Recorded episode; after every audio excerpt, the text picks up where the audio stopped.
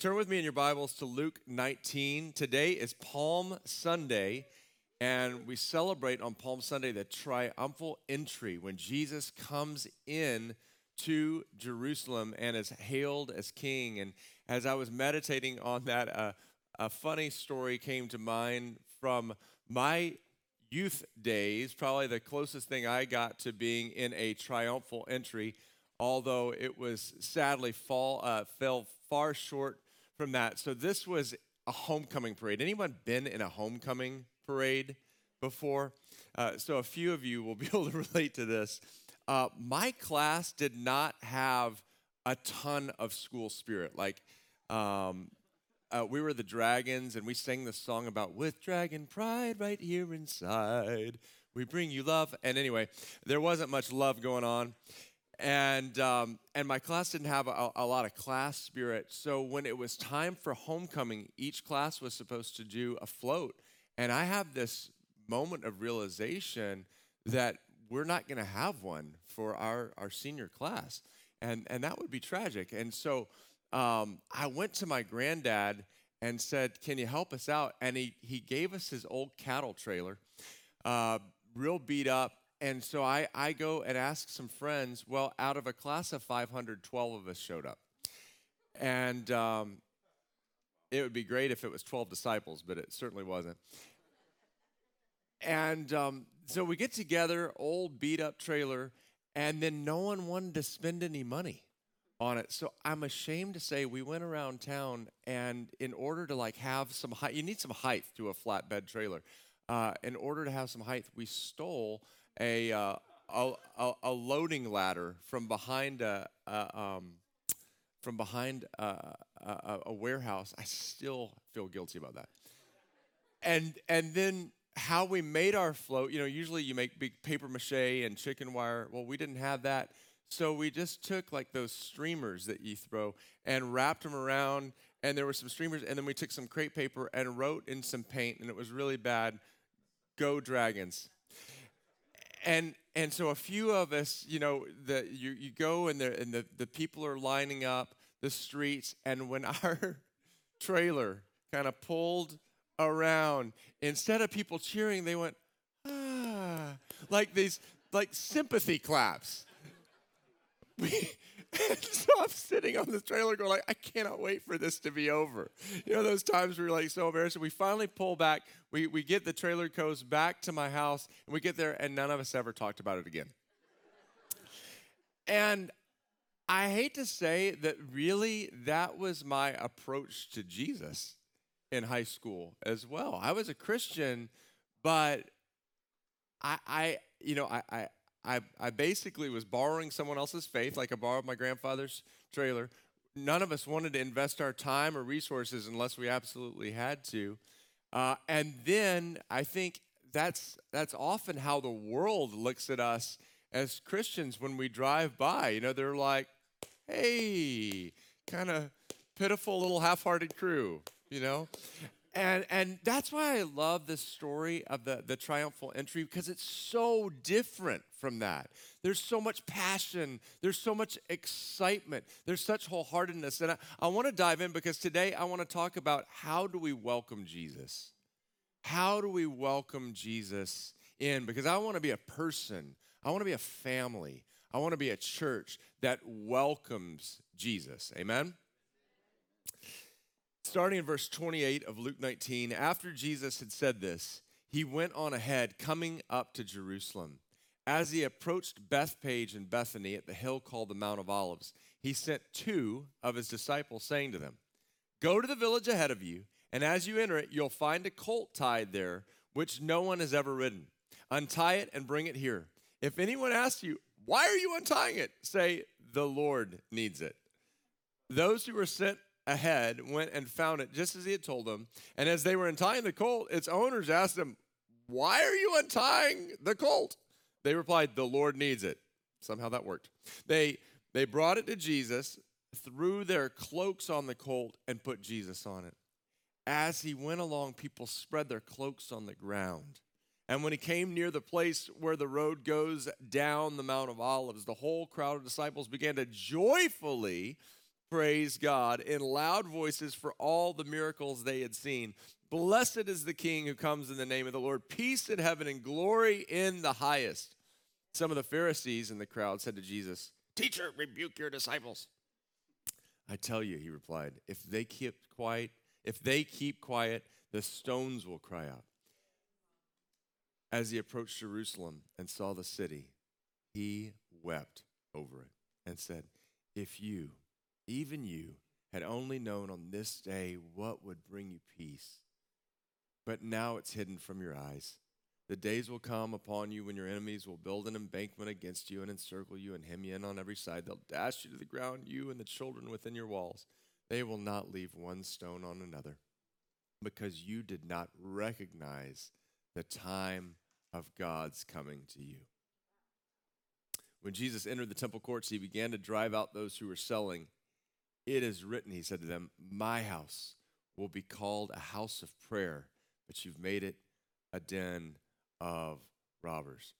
I, I want to unpack this amazing story because in it are numerous aspects of how we can be a people who welcome Jesus. But the first thing I want to tell you is that Jesus loves to visit people.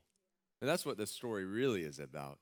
Is that Jesus loves to come into town. Uh, first of all, you know, when you think about Jesus, he's, he's always trying to meet with people. I love that Revelation 3:20, it says this. It says, Here I am, I stand at the door and knock.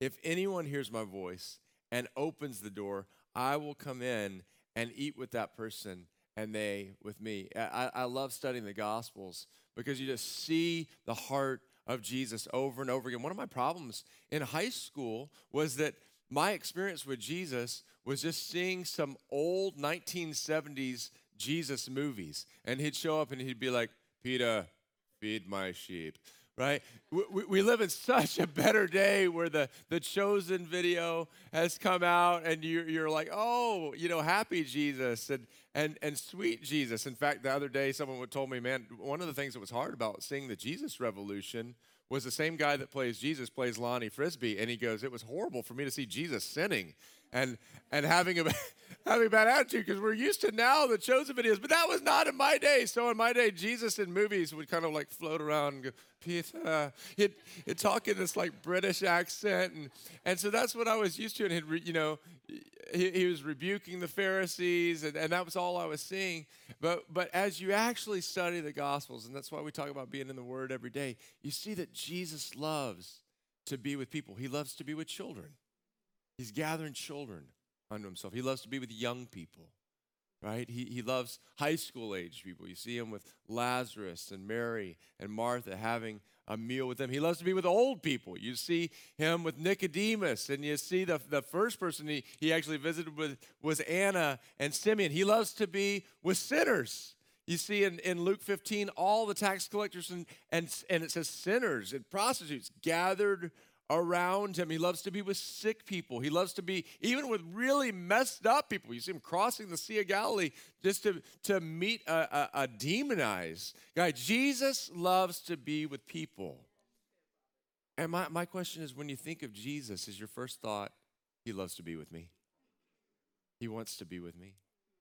He wants to be with me and he's standing at the door and knocking. And, and so often we use that as an evangelism verse, but that's a verse in Revelation 3. Behold, I stand at the door and knock, and if anyone opens the door, I'll come in. That's an actual verse to the church. I mean, I think it's appropriate to share that with unbelievers that he's knocking on the door of your heart. But, church, he's knocking on the door of our hearts and he wants to fellowship with us. And so I, I want to be a person that welcomes them in. And so when we talk about the triumphal procession, I, I, I look at the people and I say, I want to welcome Jesus into my town, into my church, into my life. And so let's let's look at that, how that happens. The first thing I notice is this. It says, as he approached Bethphage and Bethany at the hill called the Mount of Olives, he sent two of his disciples, saying to them, You know, God always uses a few to prepare people for his entrance. I think about the beginning of this church. There was this, this young woman named Stephanie Crack, and she was a, a San Diego State uh, rowing team member. And God used her in such a powerful way because she just decided, I'm going to use my college years to make Jesus known. And she just started, she, she showed up to our, our house when it was about 20 people in this church. We had just started. But every week, she was just determined to bring friends. So she, every week, would just ask people. I think she asked them until they came just to get her off their back. Do you know it takes seven times of asking someone for them to, to accept something? That's, that's the, the national average. So when we pass out these, you, you have these invitations. Please don't just leave these on the seats. We, we actually don't need them in the church. Uh, please, please, please grab it. Okay, can everyone do that? Can everyone grab this right now and either put it in your shirt pocket or put it in your in your pant pocket or something? But this is a way to welcome Jesus in these cards. Um, people come when when they're invited. I've had very few people. I mean, I can count it on one hand when I've tried to give an invitation uh, out in San Diego. How few people have actually said no. I don't want that. People actually accept that. Someone told me the other day they asked their the, uh, uh, an outright atheist to come, and they and you know what they said to him? Thank you for inviting me. Like, wait, that doesn't make any sense. But but people people actually love to be invited to things. Stephanie Crack would invite someone every week. Uh, in the course of two years, 16 of her team members gave their lives to Jesus. I don't know that she prayed with one of them. She just she just invite people and invite people and invite people. God God uses uh, the few, and, and, and you know we've been talking a lot about revival and wanting to see God move in our in our city, and God's moving in different places in the nation right now. Do you know it always starts with a couple? It always starts with two or three. Every revival, because I study the history of revival, it starts with a couple people that decided I'm going to pray it in. I'm going to be a part. God always moves in accordance with the prayers of his people. And so, studying the Hebrides revival, which was before Azusa Street, many people think that, that Azusa Street was a result of the Hebrides revival. There were two old grannies that got together and said, We're going to pray because our, our island desperately needs a move of God. And then it happened. God always uses a couple people. I want to be that kind of person Right? I don't want to just see the acts of God. I want to know his ways. I want to be close and be a part of that. And, and I believe that's what God's called this church to be. Those those people that say, I want to see God move in and I want to be a part of it. Uh, second of all, this is interesting. He uses people who obey his instructions. So God uses people that, that, if you draw near to God, if you actually spend time with him, he'll give you specific instructions. Right? Actually, I think that's why some people don't want to draw near to him because they're like, I don't want any instructions. I just want to do what I want. Yeah, so let me just warn you you spend time with God, He will speak to you. And He gives instructions. And then you have to decide do I want to follow them? Because He might give you instructions like this go into the village ahead of you, and as you enter it, you'll find a colt tied there, which no one's ever ridden. Untie it and bring it here. Notice that He didn't give him a bunch of money to buy this colt. If anyone asks, why are you untying it? Say, the Lord needs it that's, you, I mean, think about it. That is foolish. You're going to go in, okay? Um, kind of reminds me of when we borrowed that ladder for the float, right? Uh, but this, no, it, it, totally not. This is a direction from the Lord, but I, I, I do want to say God uses the foolish things. God, God, do you guys remember? Many of you were at our commission conference when Miguel spoke, and and God was sending him and a team of 20 to smuggle Bibles into Iran. And so they're flying uh, across seas on British Airways, and they show up with their suitcases and they're packed with Bibles. So I, I, I've been on way too many flights where I get to the counter where you weigh your bag and they're like, sir, you're over your 50 pound allotment. And I'm like, it's 51 and a half. They're like, sir, you've got to change. You know, so I'm like looking for you know, a, a, a, is this coat heavy or is my shaving cream or what can I, you know, what can I move around? So, but imagine suitcases full of Bibles. Those are like 200 pounds a piece. They had 20 of them, and if you if you remember the story, or maybe it was 40 of them, they said that will be twenty thousand dollars, sir, in extra baggage. And do you remember what the, the Lord told him to do at that moment? Because he's like, God, what do I do? Twenty. I, of course, I don't have twenty thousand dollars extra to pay British Airlines. He felt like the Lord said, just stare at the woman. And so he said he went. And she said, Sir, that's $20,000. And he goes, God didn't tell me to say anything. So I just went. and he said he literally stood there five minutes going. And finally she's like, Okay, okay, go on. And sends him $20,000 because he stared. That's like untying someone's donkey, right? And, and, and them saying, Why are you stealing my donkey? The Lord needs it. Oh, okay, go ahead. Yeah, take my house too. Uh, God uses people who obey. And he actually says the foolish things of the world will confound the wise, and the, and the weak things will shame the strong. And I want to be a person who obeys even when it doesn't make sense. I want to, those simple, don't ever underestimate the power of simple obediences. Don't ever underestimate that. God honors his word. Here's the next point I see is this um, the humble usher him in. The, the humble usher him in. It says they brought it to Jesus, that is the donkey, and then they threw their cloaks on the colt and put Jesus on it, and he went along. And as he went along, people spread their cloaks on the ground. So they, they took their they took their coats. I I really like this jacket. I'm a denim jacket kind of guy. Um, I grew up around livestock. Uh, if you've been around, you know, horses look all pretty, and then you get close, and you're like, "Whoo!" But you don't smell pretty right? Uh, we had a horse, and what horses do to to make themselves feel good is they they I, I, would get my horse ready. You you're brushing it down, you're getting all ready, and then it love they love you let them out, and they go and roll around in the dirt, and you're like, oh, I just brushed you. They they roll around the dirt, and then they they stink, right? They smell bad. And so, what does it say the disciples did? They take the coat and they put it on the livestock, on the donkey. What does that mean? That coat is going to get stinky. That coat is going to get hairy. That coat is going to get ruined. And then even more so, what do you see them doing? They they're they're they're throwing it down on on the ground. Um I uh so I like I like this coat. One of the hardest things that that the Lord put on my heart as a young man was Robert, you care too much about your image. And would you give that up to, to glorify and honor me? Right? Some of you have heard me tell that story that I, I'm in a service and I'm like, Lord, I just want to seek you. I just want to glorify you. Anything for you. And God's like, you need to give away your corduroy pants. And I went, no, not that.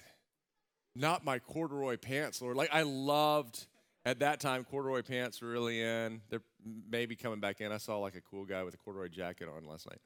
Um, and I was like, no, Lord, not my, not my corduroy pants, Lord. And I remember at the end of the service going up, getting on my knees, and I, I didn't take my corduroy pants off, but I was like, in my mind's eye, I was like, Lord, you know, here, here's my Isaac, Abraham and Isaac. Here are my corduroy pants, Lord.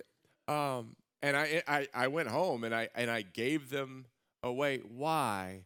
Because life was too much about me and how I looked instead of about Jesus and glorifying and honoring him. So this isn't some big deal. Like we're not going to check your clothes on the way in next Sunday and be like, no, that's a little too trendy. Uh, not the deal at all. I'm not trying to put some. I don't need every woman to show up in a skirt to, to her ankles and a bun next week and um, but but what I am saying is the humble usher him in. And is life about him getting glory or me getting glory? I, I, I want to live in that thought of, of, and especially in this day and age, it's so, it's so much about me and, and people looking at me. And, and, and we want to put our, we want to put our eyes and the world's eyes, their attention on him. And I love that that's what the disciples were doing because the cloak was the nicest thing they had. And, and then the, the next thing I see is this He honors sacrificial giving. Like Jesus rode in on sacrificial giving. So then they take their cloaks and they they put it down. They're putting their cloaks on the ground. And it's not, you know, I can walk on my cloak right now. And some of you guys are going like, oh my gosh, he is stepping on his coat. This is killing me. This is kind of killing me right now, honest. Um, and, and uh, but um, it's different me stepping on this coat than a donkey. Okay, a, don- a donkey on a dirt road, its hooves are full of dirt. Its ho- you know, it can have uh, sores on its hooves. I mean, hooves are. I've, I've tended to to horse hooves before, and imagine it's just walking across it, and in that moment, I bet many of them their coats were ruined.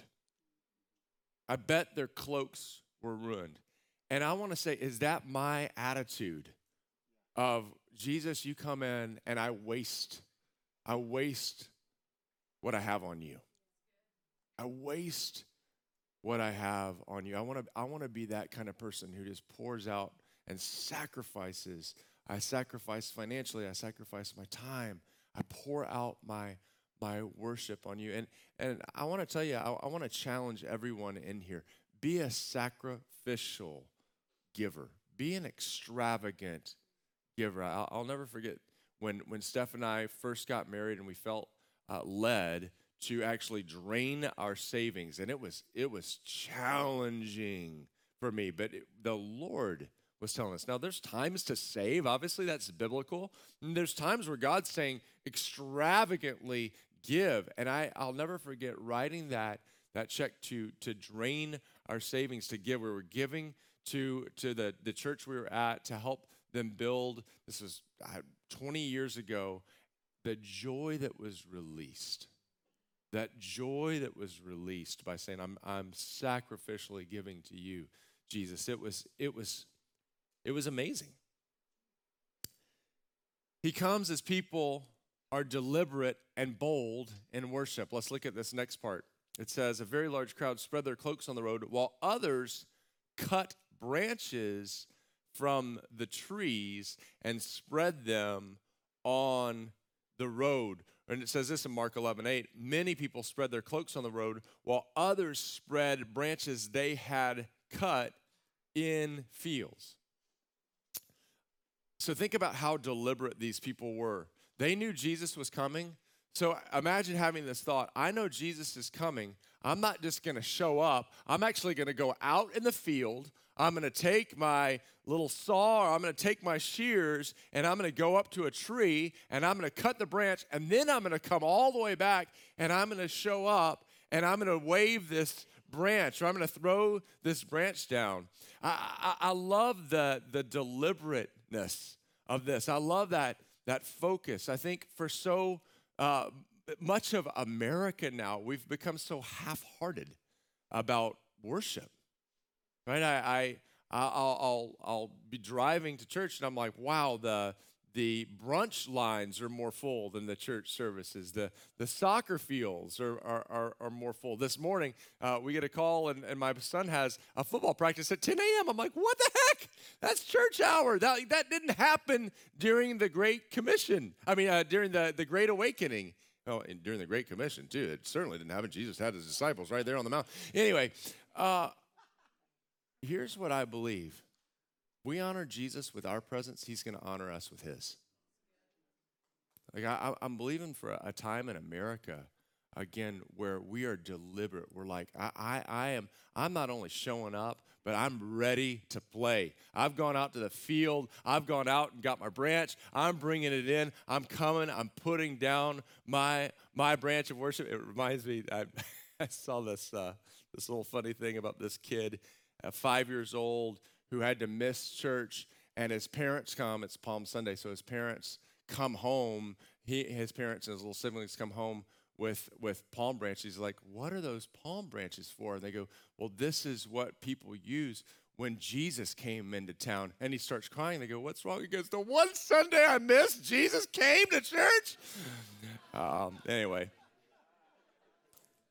as they It says this when, when he came near the place where the roads go down the Mount of Olives, the whole crowd of disciples began to joyfully praise God in loud voices for all the miracles he had seen. Blessed is the King who comes in the name of the Lord. Peace in heaven, glory in the highest. You know, um, I, I loved I loved the worship before I got up to speak. Just people starting to shout out, and people starting to cry out, and that that is what we want to do. We want to be a people, a bold worship that are re, re, proclaiming what He has done and the miracles He has done. I don't want to ever, I don't ever want it to get old. That God is touching people, He's saving people, He's healing people, and we boldly proclaim, "Blessed is He who comes in the name of the Lord. Glory to God in the highest." Glory to God in the highest. And and he he comes in. I, I noticed this at our, our prayer meeting on a Wednesday night. It was raining again, a little little dreary, and I I, I came in and it had been a long day, and I, I'm sitting on the front row, and praise God for Lisa, right? Um, she got up and she's like, Church, it's time to raise our voice. It's time to talk about who he is. It's time to proclaim it. It's time to believe it. And she just keeps going on and on. And, and, and all of a sudden, I'm like, Yeah, right? It, it, it's interesting, church, how so many times our emotions follow our actions. Can I just say that again? So many times your emotions will follow your actions, and you're like, well, I don't feel like praising.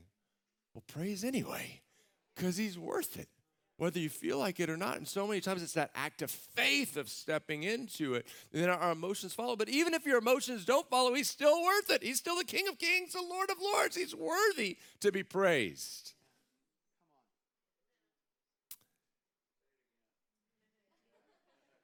I would if I remembered what I said. As he approached Jerusalem and saw the city, he wept over it and said, If you, even you, had only known on this day what would bring you peace, but now it's hidden from your eyes. The days will come upon you when your enemies will build an embankment against you, encircle you, and hem you in on every side. They'll dash you to the ground. You and your children, they will not leave one stone on another because you did not recognize the time of God's coming to you. Uh, this is just so touching to me. Jesus weeping. Jesus weeping over the city. Jesus weeping over people. Do you know? I, I, I love the tenderness of Jesus. Why? Uh, it's because he's like, I, I, I was coming and I wanted to be with you. That's, that's what Jesus does. And that's the heart I want when I'm driving through the city of San Diego. That I feel that heart where he's just like, I want to be with people. I want to be when I'm when I'm driving down the streets and looking at business people, I want my heart to just be like, Jesus wants to be with them. When I see the, the homeless lining the street, Jesus wants to be with them. When I see the kids in the parks and in the schools, Jesus wants to be with them. I want to feel his compassion, that he's just weeping. Jesus is weeping over our city, saying, I, I want, it's not okay that only 4% of San Diego knows and follows Jesus. He's weeping over the 96% saying, "Oh, I want to draw them. I want to I want to bring them near. I want I want them to experience my heart. I want them to hear my heartbeat. I want them to hear my voice. I want them to feel my presence." I was so touched by this one girl we were doing uh, healing ministry, and we had people sharing testimonies. But one of the things that touched me most was this little girl that walks up. I don't know. She looked about 20 years old. She said, "I came in so depressed. And one of the things that I, I spoke over the crowd is right now God's healing some depression. And she came up and she's beaming. And she goes, I came in so depressed and something is lifted. And I was like, How do you feel? And she's giggling. She's like, I've been so depressed. But in an instant, she was just touched. And I, I've been depressed before, and it's a miserable feeling. Jesus is wanting to draw in our city and he's wanting to heal the depressed. He's wanting to take uh, the, this young generation who's contemplating, contemplating suicide. He wants to lift that those suicidal thoughts, and he's just he's weeping over our city. And I want to be a part of ushering him in. It says this when Jesus entered the temple courts, he began to drive out those who were selling. It's written, he said to them, My house will be a house of prayer. You made it a den of robbers. I love this righteous anger because he's saying, Hey, in the church, Here's what we want the church to be prayer. It's about, it's about what is prayer? Prayer is just simply people coming to meet with God. That's what it's about, is people being able to meet with the living God. He wants to meet with us. Uh, it's Palm Sunday, and I want to finish our time just by going back into worship. I'm going to ask the, the prayer team, I mean, the, the worship team, to come back up. And here's the response. I, I, just want to put these up real quick just for you to see and you to say, what, what's my response today? Can we put these responses up? Um, to be one of the few and, and say, I'm going to usher him in, to obey his instructions. Maybe there's an instruction that God's given you to humble yourself, um, to, to sacrificially give, or to, to deliberately and boldly worship. Let's, let's be a church that is bold with Jesus. And for some of you, it's, it's this it's going, okay, I'm going to take a step this week, and I, I want to feel that there's no time in in the year where people are more likely to come to church than Easter Sunday. And for some of us, it's just to boldly say, okay, I've never done it before, but I'm going to ask someone to come. I'm going to invite them to come with us to church. Why don't we stand up and let's just go back into worship now and, and you just respond with all your heart. Let's invite Jesus into every aspect of our life.